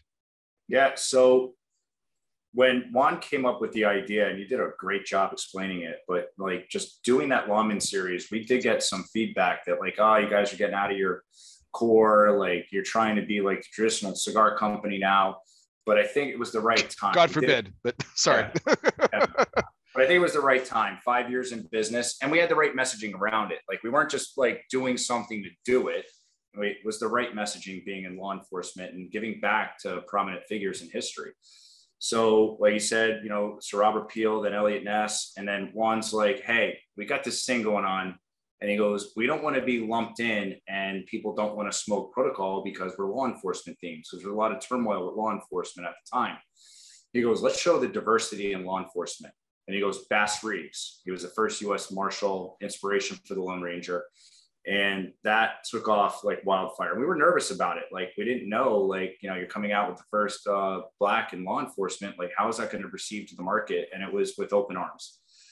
So then, Juan we had this idea and we never told anybody, but he had this idea. He goes, then we followed up with Phoebe Couzins, first female in law enforcement. And then we inadvertently found out that she's the first lawyer, female lawyer in uh, the United States.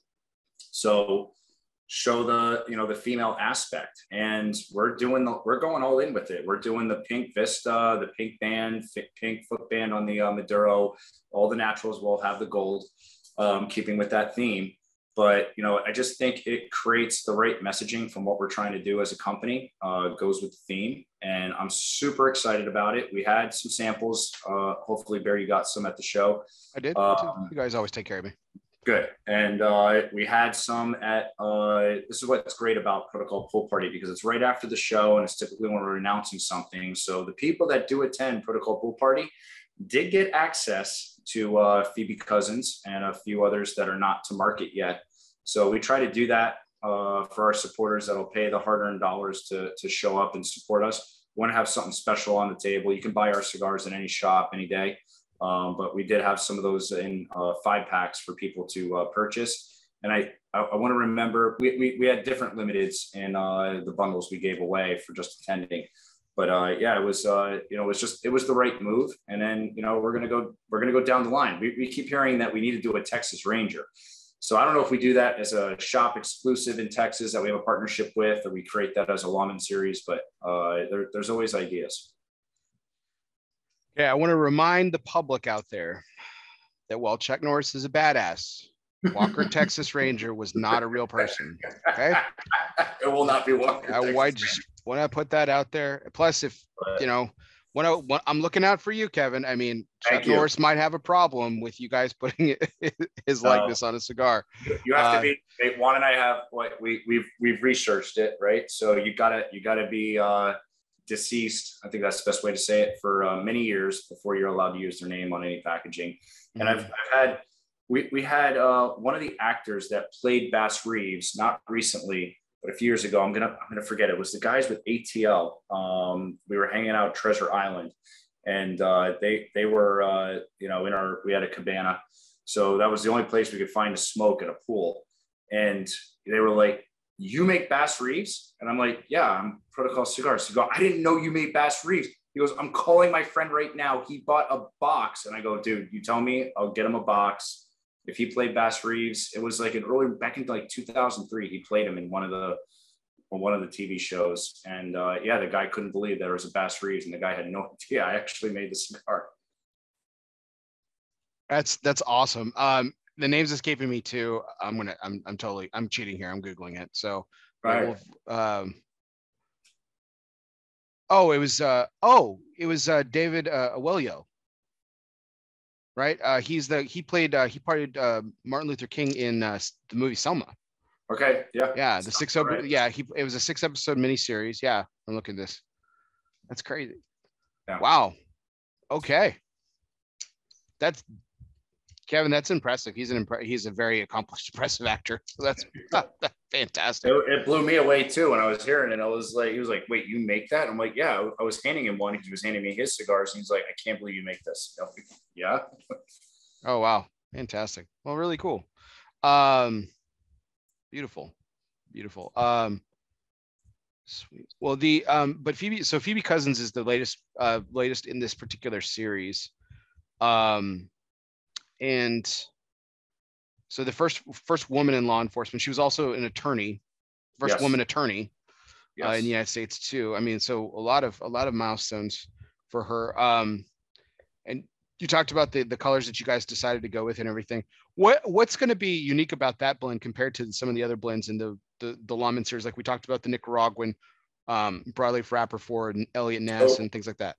Yeah, so that's that's uh you know I'm involved. That's Juan's wheelhouse. So we're not announcing that just yet because we haven't put out the press release. We're still maybe fine tuning a few things, but um, they're they're they're done for the most part. But uh yeah, it, what what we're doing is now that because Erik's overrun. And I kind of talked about it. So Sir Robert Peel will be at La Zona. We may move it to AJ in the future, but it's just made at La Zona. But with Eric and his partnership, any new Lawman series that will always be made at, at AJ Fernandez factory. So uh, that's going to be made there, and they've worked on the blend. It's going to be a natural and a Maduro, but uh, unfortunately, I'm not going to be able to announce the blends just yet. So okay. we're keeping that a little under wraps. But I think I had the Maduro, and I was I, I got the bundle when we got a shipment right before the show.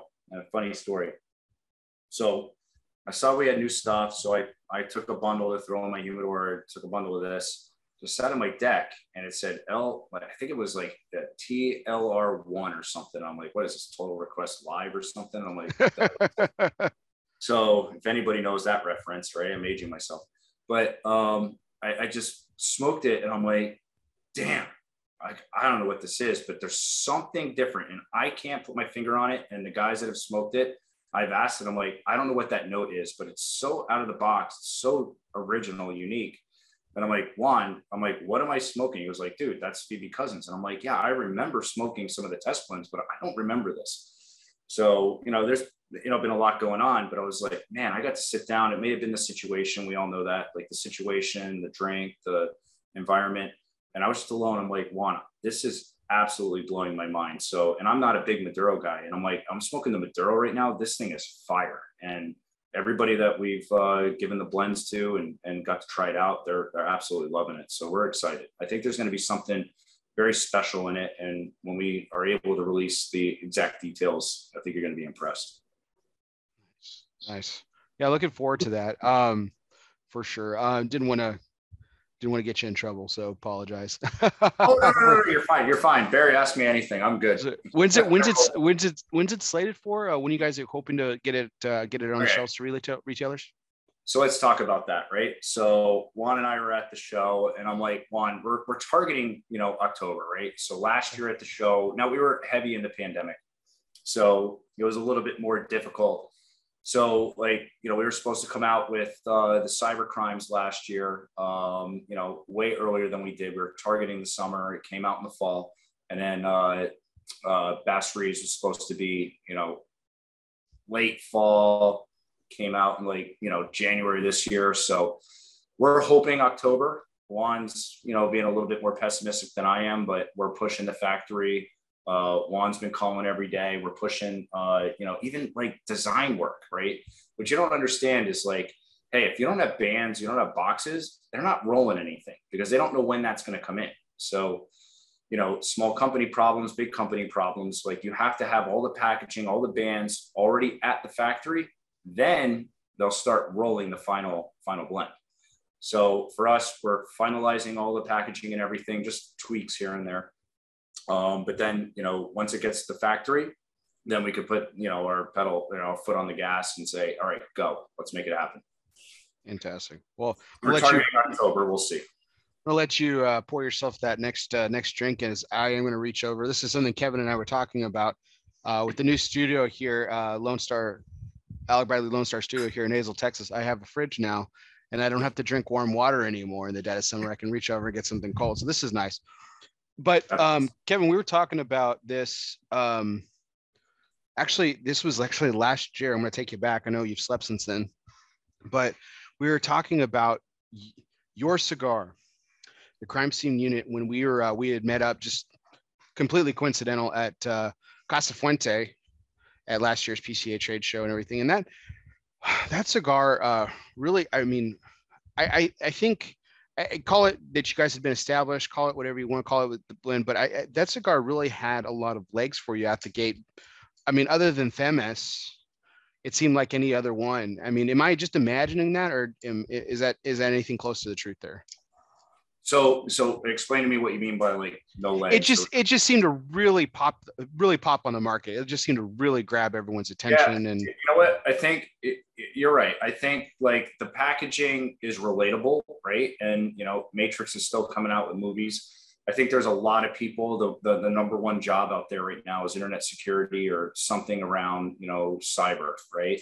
Mm-hmm. So I think you know with us launching that in my background, that thing took off like a rocket ship, and we got an amazing blend from Hector out of that that I was super excited about with that Nicaraguan risotto, Rosado, squirrel, Nicaraguan binder and filler, a real Nicaraguan puro that you know just it, it just took off. We can't keep it on the shelf. You know, I just got another another run of that and i'm like going through the back orders and i'm like oh my gosh we're going to be you know out shortly and after pca obviously you're going to get a ton of orders um, but yeah i think the packaging i think what juan did with doing the hologram mm-hmm. with you know the ones and zeros and there's p's in there so we can't be sued there's p's in there it's not copyright right mm-hmm. uh, but uh, i think you know it just pops on a shelf it really does and I've, I've been in shops and they're like, wait, cyber crimes. My kid's going for cybersecurity school right now. I gotta, I, I gotta get a couple of those cigars. So we can kind of relate to both, you know, both like the cyber market, right, to you know the law enforcement theme.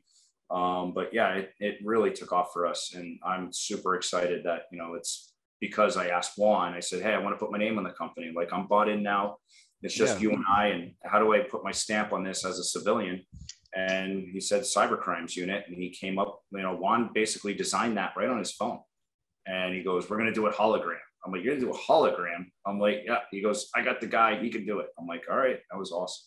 It just pops. It really does. And and that's you know what you were just talking about about putting your stamp on the on the company. It was it was it was a really nice introduction to the, the fans of protocol that have been around for a while and maybe didn't know who you were. Um, and you know and again for the for the new guy who's coming in or new gal who's coming into the brands it's it's a great introduction cigar because and it i think it represents everything that i know about your palate it also represents your palate extremely well too yeah um oh and i and i appreciate that like when i if you don't know all out there um i was always behind the scenes and i had 25% of the company back in the day and i just wanted to be behind the scenes because i'm not in law enforcement but then when you know I, you know, bought the company, uh, and, you know, Juan and I are partners. I'm like, all right, Juan's like, you got to be in the forefront now. And I said, well, I can do that, but I'm not in law enforcement. Juan was very passionate and I appreciate him for this. No, he goes, we're partners in this and you need to be in the forefront of protocol. You, we, you and I are the brand now. Now, Juan's way more recognizable and way more out there on social media. I suck at all that stuff. I try, but it's not my forte. And I, I limit what I post because I still have a day job. I don't want anybody thinking I'm, you know, taking my eye off the ball, you know, with my day job. Um, but you know, it's uh, it's been surreal for guys like yourself to uh, have me on the show and uh, interview me. But I could have done it early on, and I was like, nope. I would always we, we did a podcast, and it's funny. It started in my garage. That's now Protocol Studios, and we had this table set up and Bill and Juan would be behind the camera and I would sit on the side running the computer, running the transitions or, you know, if they were on with Coop or whoever, um, yourself. And I would just be on the side and every now I had a mic and if I had to say something, I would say something or, uh, you know, open them up. But yeah, it just, I wanted to be behind the scenes in the cigar business. And it's surreal to see that now, now I'm in the forefront and I got Michael Herklotz sitting in my booth. your booth, your booth. Yeah. My booth. Yeah. Um, but that that kind of uh, leads into uh, a, a, another a, a flub I made in the interview um, at uh, at the PCA trade show when I was interviewing you, Juan, uh, which was the latest release. I thought it was uh, um, cyber crime scene unit was the flub I made, but it's actually crime just crime scene unit is the next release in the core. That you guys are. Um, so talk a little bit about this project um, and this latest addition to the to the uh, to the core brand that you guys are doing. So so what we had when we started the company like i said earlier we had the strong and stronger the full and fuller right? We were always known as protocol cigars. We just had full powered full flavor because that's what bill and juan smoked. So we followed that up in the core line with the Themis, which was our mild still has a lot of flavor. It has some Ligero in it, so don't don't discount that one. Like Bear told you, it's it's an amazing blend. It's phenomenal. And then you know, we followed that up because we didn't have a real solid medium in the line. So that was the official misconduct. And I'm smoking that right now. I, I, I take my bands off. I shouldn't because I'm trying to promote protocol, but I take my bands off. So, um, but you know, we had our medium and then I came out with my cyber crime. So I think that's like a medium, medium plus, right?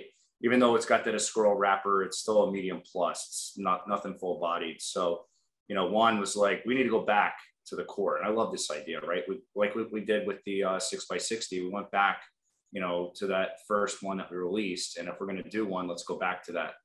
So he goes, you know, the core line, we got soft, you know, let's get back in the gym. Let's get tough and come out with something full flavored, um, full bodied. We're not releasing the, uh, the exact blend yet, um, but we're coming out with the crime scene unit. And that's going to be a, a, well, we'll say it's a Nicaragua Maduro. That's what we're saying at the show.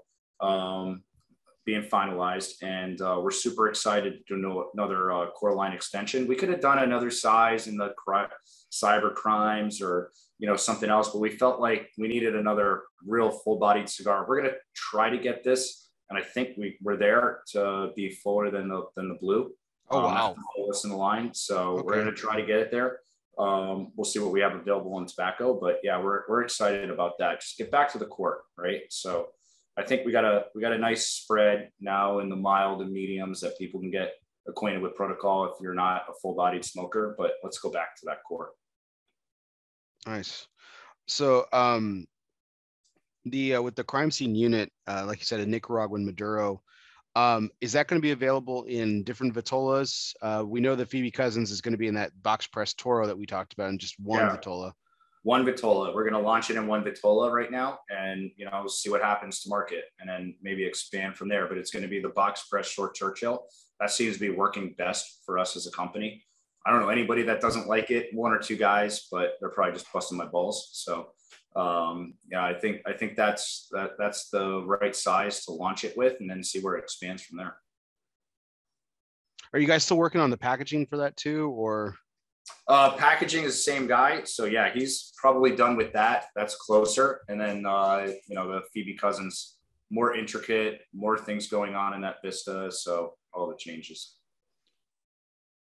And let's go too back too far in the conversation, but you know, back to the Lawman series for just a, this second, because this is something that uh, I know you guys don't divulge, but there's a lot of hidden, there's a lot of hidden trinkets and secrets and imagery and metaphor within the Lawman series. Um, oh, yeah, I'll talk about that. That that's uh that's a I love it. So basically, when we came out with Sir Robert Peel, Juan design that Vista, and the Vista is in the back of the box. And I'm not trying to you know talk down anybody if you just don't know. But uh, with the Sir Robert Peel, when you open that box and you see that Vista, that sticker that's on that felt, um, there's a lot of hidden meaning in all of mm-hmm. our boxes, but Sir Robert Peel is probably the most. So in the back behind Sir Robert Peel, cops wear blue coats. Mm-hmm. Well, back when I met Bill and Juan, and we, you know, they started the company, and then I bought in. Um, they put a cop blue coat on there because I work for Blue Coat Systems, a web proxy internet security company. Then they put a canine a German Shepherd in the back. We came out with a canine cigar. If you look at the books, it says Fat Ash on one of the books. We came out with the Fat Ash limited run. Um, and there's a, a million other like meanings, like the, the law books behind him. They were because we started in a law office out of Berkeley Wine and Humidor, and we were using his office next door where he was a lawyer. And we had all the law books where we were storing all the cigars and humidifying them. So uh, a million different meanings behind the Vista. Juan could do a better job explaining it because he designs it. Um, but I love it. Like when we did uh, Eliot Ness, Juan and I are sitting on the porch dressed up as lawmen, but you can barely see it and we're just tiny. But if you really look, you'll see Juan and I in the background and just all these different things that Juan puts into it. And I, I don't even probably know half of them. But uh, yeah, we should probably do a contest. Who can pick out the most things and name them all in, in the vistas that go into those? but it's just something cool that we can do and you know just give back to our history as a cigar company and just show show what we're uh, what we're about yeah y'all talked about doing i think that would be i think that would be so much fun you guys are so great at uh, you know marketing especially on social media and everything i think it would be a, i think it would be a fun contest yeah. um i think i i mean you guys have such such a great following too i'm sure there'd be more than a few people that would get you know, if there's say there's 10 things, right? They would probably Right. get 10 out of 10 or nine out of 10 Yeah. of those things, which is crazy. So, um, yeah, I'm, I'm smoking the, the, the, the Bass Reeves, uh, as I mentioned a second ago. Um, so there's, there's two bands, there's the secondary band, the, and the, the, the purple just is gorgeous off this wrapper. It's fantastic.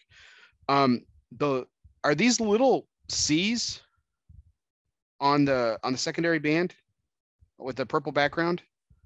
Yeah. They're little C's. You know why? Yeah, that's what I was going to ask. No, I don't. Yeah, so those are because so we have a parent company name. When Don Juan started the company, they Ah, Cuba okay. Riqueño, right? Yeah. Okay. So Erik Espinosa, they were gonna like, oh, we're just gonna call the cigar Cuba Riqueño. And he was like, who's gonna be able to say that? Who's gonna be able to understand that, right? So they would always say Cuba Riqueño cigars, right? They've probably been on a million interviews. If we go back in time on YouTube, they would Oh, say yeah. Cuba Riqueño cigars. So we just made a conscious decision one day because it came out, you know, as the original protocol because cops follow protocol.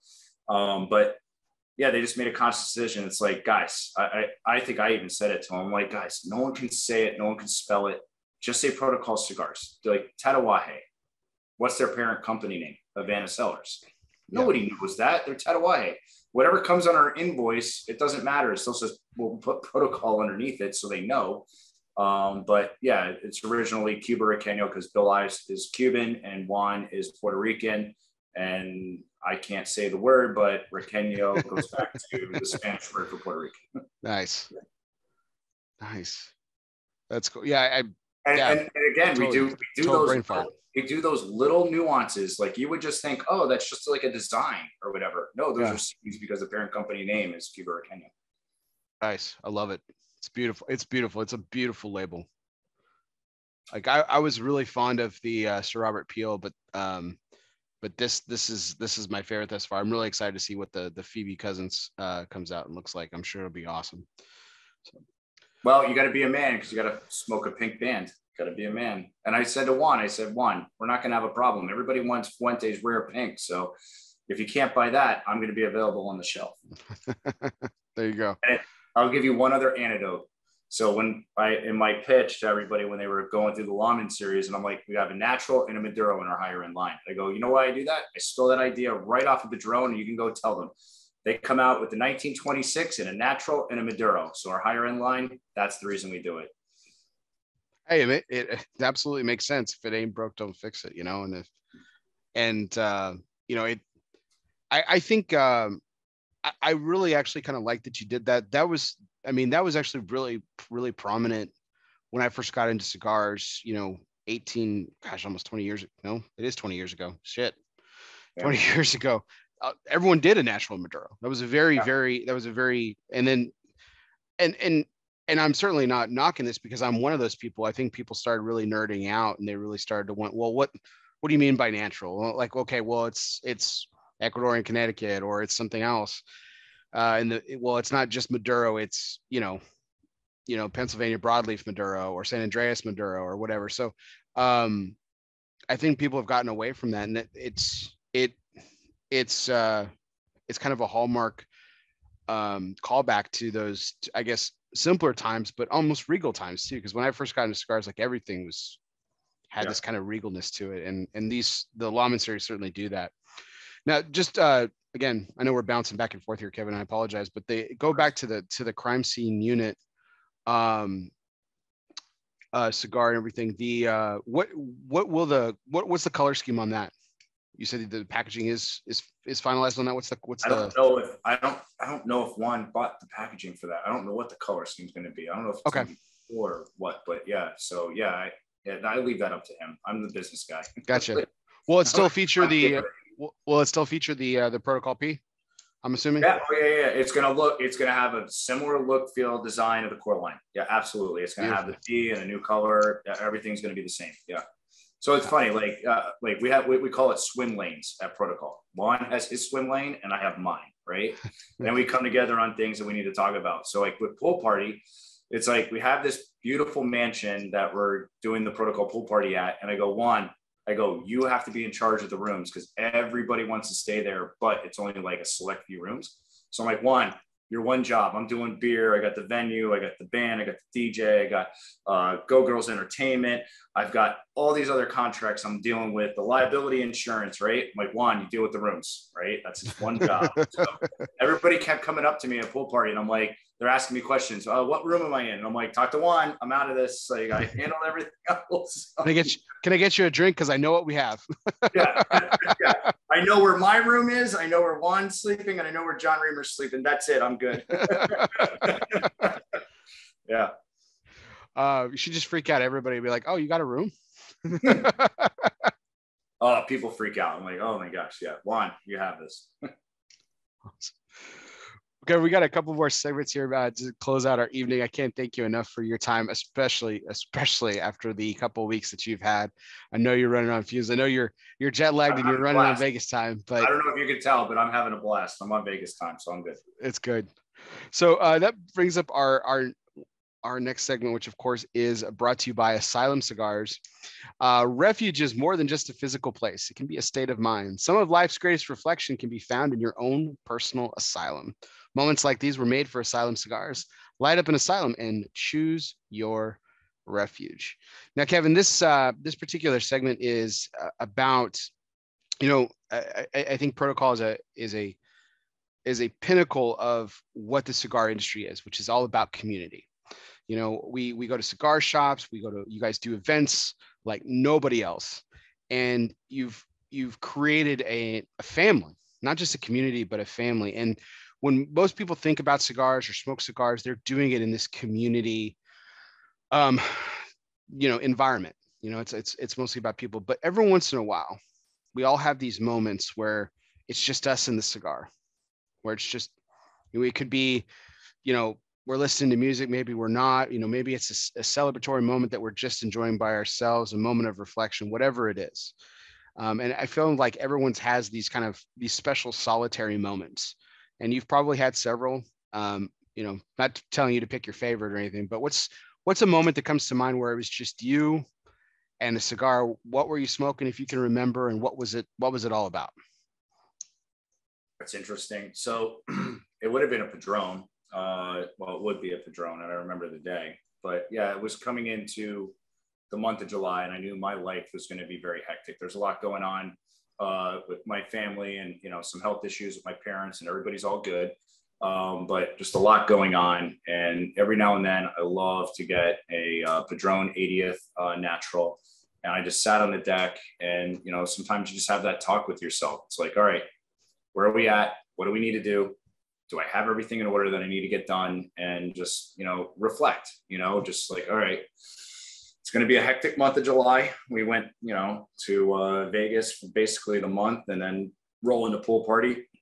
But uh, just take a time out and really think about that. And, you know, I've been to Padron before I was, you know, an owner of a cigar company or a cigar brand. I, you know, remember going to Padron and having a tour in their Miami uh, location and they had this thing they were like oh we talk about it as Padron moments. And i've had them a few times in my life where i just like lighting one up and sitting back reflecting a little bit making sure i'm good you know just you know take a step back and really think about you know what you've done and how you're going to move forward. And we can always move forward but you just got to you know really think about you know what's the right steps what's the right things what's the right mindset. When i wake up to the show it's funny you know I, i'm kind of like going off the track but when I woke up to the show the second day, I was like, oh man, it's like eight o'clock. I'm worried. Like I'm not here early enough. And the show didn't start until nine.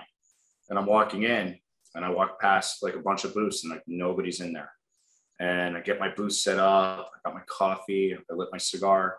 So I look over at Rick's booth and he came came in and it was getting closer to nine.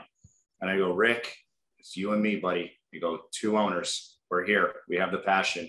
I thought I was going to be late. I was here at eight. He was like, dude, you got this. He goes, you're an owner. He goes, you were up early. You got it. So it felt good that, you know, Rick said that to me, but yeah, there's a lot of time. And that, and that was another time was one of my cigars, the Themis.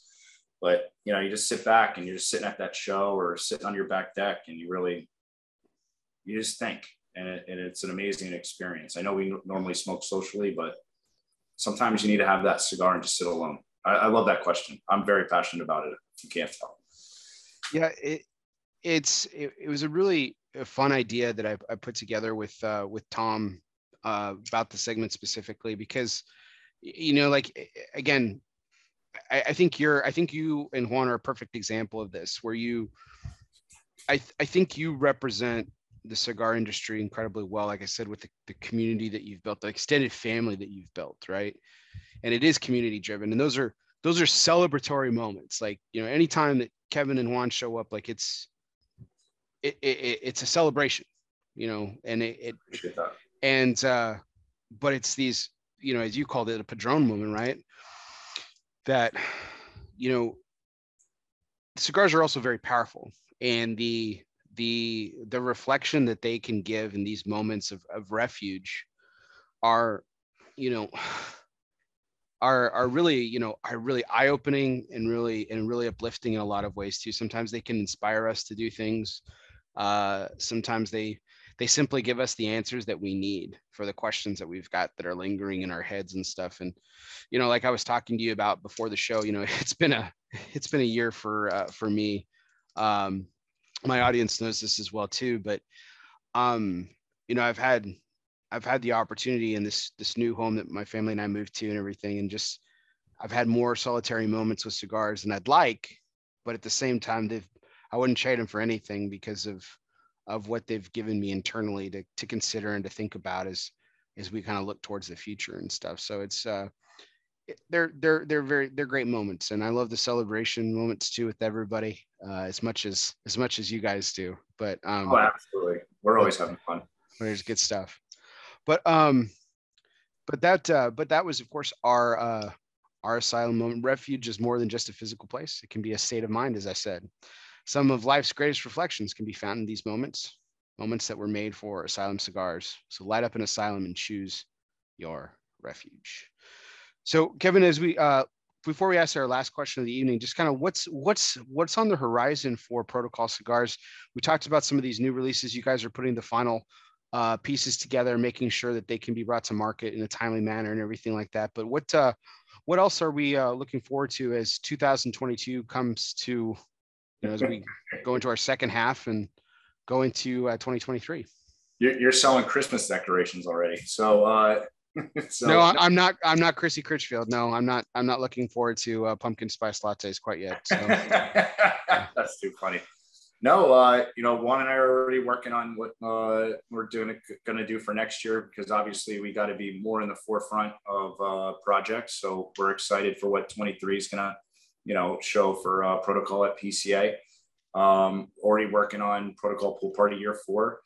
Um, you know, it's it, it's a growing aspect, right? How do we how do we get the right cigars to market in the right time? So we're we're already trying to get ahead of the curve and not be like, oh, we have time for this, right? Let's not procrastinate. Let's get in front of it.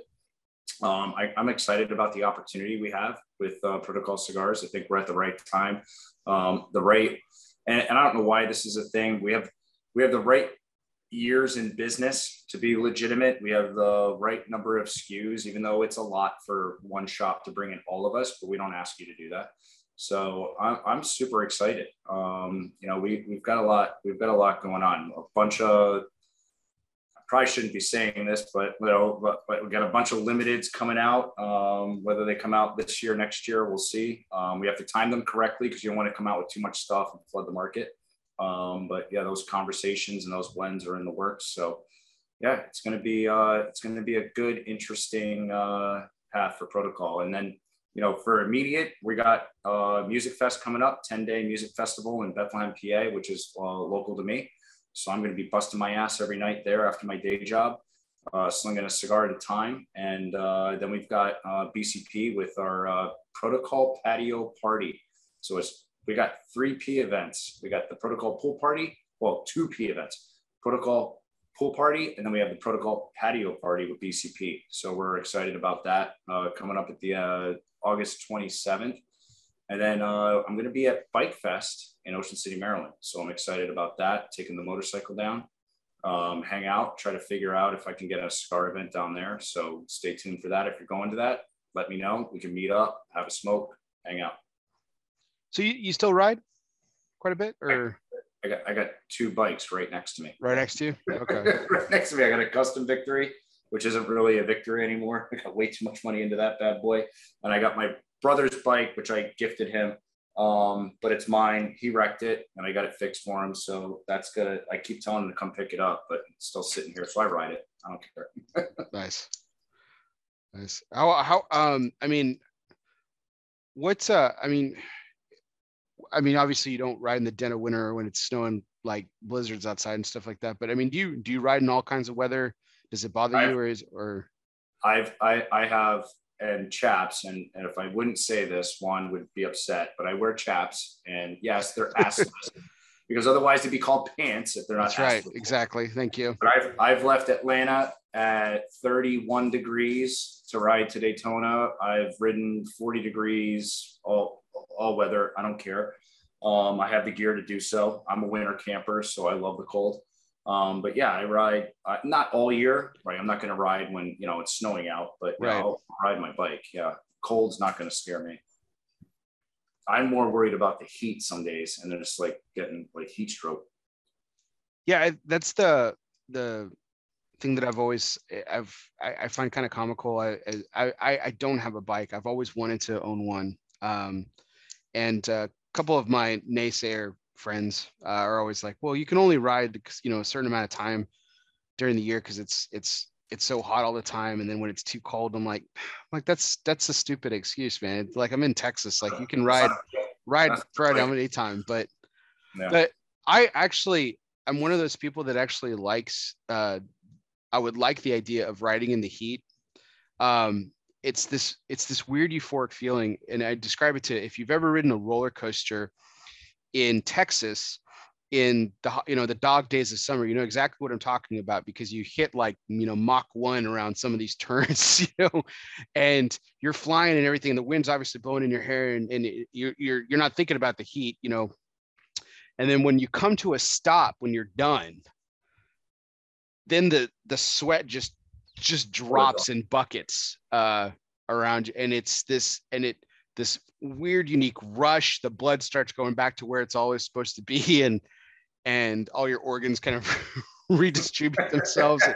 It's it's this weird weird weird feeling with your anatomy i don't know how else to describe it but i imagine that's what riding a motorcycle is like in the you know the dog days of summer in texas is when you, you, would love it you would love it i will tell you every time i put my leg over that bike my heart starts racing it's just the most amazing experiences and one day I'm hoping I'm looking forward to it. But uh, that's awesome.